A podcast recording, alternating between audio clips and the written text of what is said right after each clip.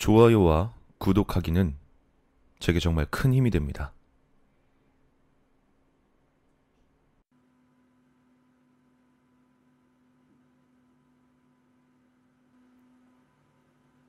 심심한데 무서운 이야기나 해줄까?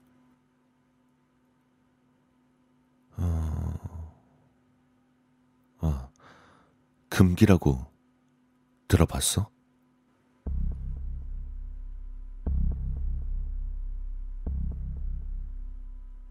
왜 있잖아. 뭐 사람을 죽이면 안 돼.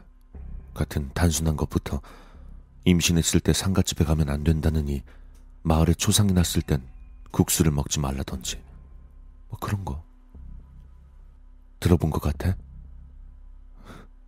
근데 왜 갑자기 이런 얘기를 하냐고? 기다려봐. 내가 지금부터 해줄 이야기가 금기에 관련된 이야기거든. 아... 자, 어디서부터 시작을 해야 될까? 우선 이 이야기는 실화야. 내 경험담이거든. 어, 내가 이사하기 좀 전이니까 아홉 살쯤이었을 거야. 마을 가운데 커다란 나무가 있었어. 형도 알지? 그 외에 시골 마을마다 모셔지는 나무 있잖아.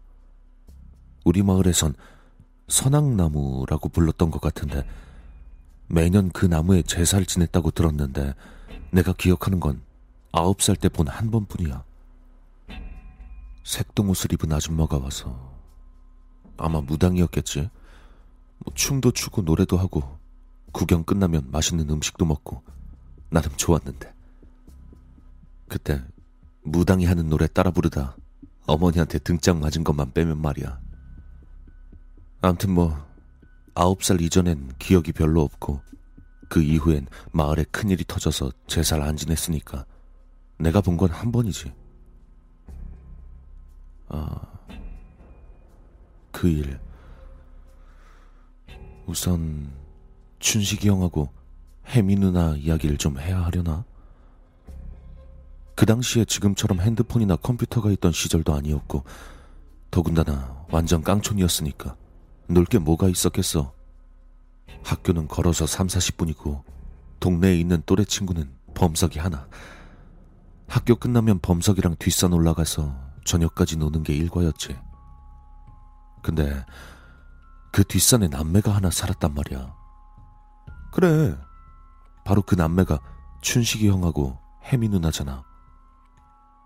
춘식이 형이 스무 살 때 혜미 누나가 열일곱 살쯤이었을 거야. 매일 뒷산에 놀러 가다 보니까 이야기도 많이 하고 많이 친해졌지. 춘식이 형은 자주 마을로 내려와서 마을 일 도우면서 먹고 살았어. 힘도 세고 일도 잘해서 평이 좋았던 것 같아.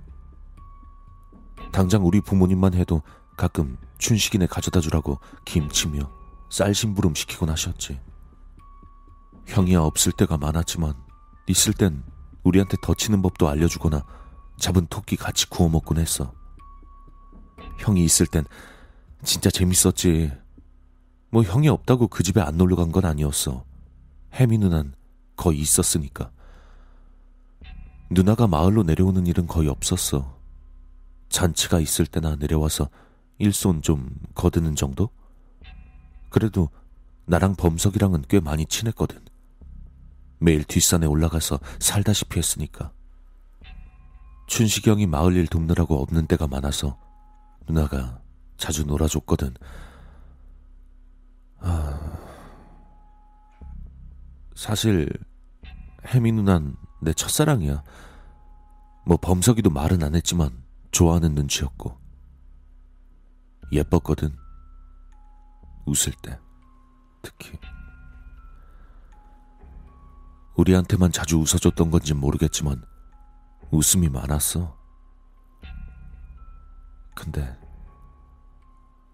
지금은 그 웃는 얼굴이 기억이 안 나네. 어? 아, 미안, 미안, 미안. 얘기가 좀 샜지? 아, 그래. 춘식이 형 남매가 뒷산에 살고 있었지. 아마 고아였을 거야. 부모님을 본 적이 없거든. 그랬으니까 그런 일도 일어난 거겠지?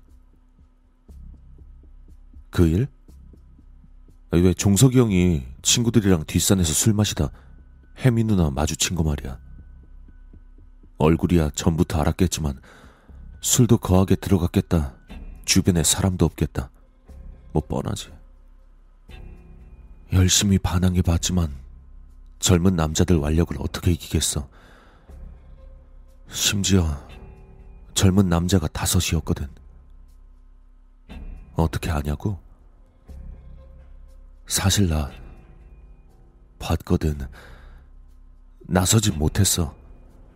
어린 나이에도 나서면 안 될 거란 생각이 들더라니까. 풀숲에 쪼그려서 한참을 숨어 있었지. 맞는 소리, 우는 소리가 끝나고 흐느끼는 소리가 들릴 때야 슬그머니 일어났지. 내가 일어나는 소리에 놀라서 돌아보는 누나랑 눈이 마주쳤는데 난 그대로 달아나 버렸어. 뭐, 변명을 좀 하자면 그때 난 너무 어렸고 어떻게 해야 할지 몰랐으니까 그렇게 도망가서 집에 도착했을 때라도 부모님한테 말했어야 했는데 다음날 동네가 뒤집어졌지. 어른들이 못 가게 해서 보진 못했지만 마을 당산나무에 혜미 누나가 목을 맸거든. 누나 몸에 남아있는 상처나 멍자국들이 그대로 남아있었으니까 마을 사람들도 대충 짐작은 했을 거야. 다들 말은 안 했지만 누가 했는지도 알았을걸. 이장 아들물이 평소 행실이 유명했거든. 망나니 중에 망나니. 뒷산에 몰래 모여서 술 먹는 것도 다들 알고 있었고, 그래도 입 밖으로 꺼낸 사람이 없었어. 형도 알지? 그 당시에 이장이란 게 엄청난 권력자잖아. 마을 사람들은 쉬쉬했어도 춘식이 형은 그렇게 못했지. 눈 뒤집혀서 낯들고 이장님 집에 찾아갔는데 신나게 두드려 맞고 나왔대. 난 못 봤지. 대신 다른 걸 봤어. 춘식이 형의 마지막이라고 해야 되나? 응? 맞아, 봤다니까. 춘식이 형이 목매다는 거. 나야 뭐, 또 침묵하고 있었지. 또 변명을 해야 되나. 그때 난 너무 어렸고,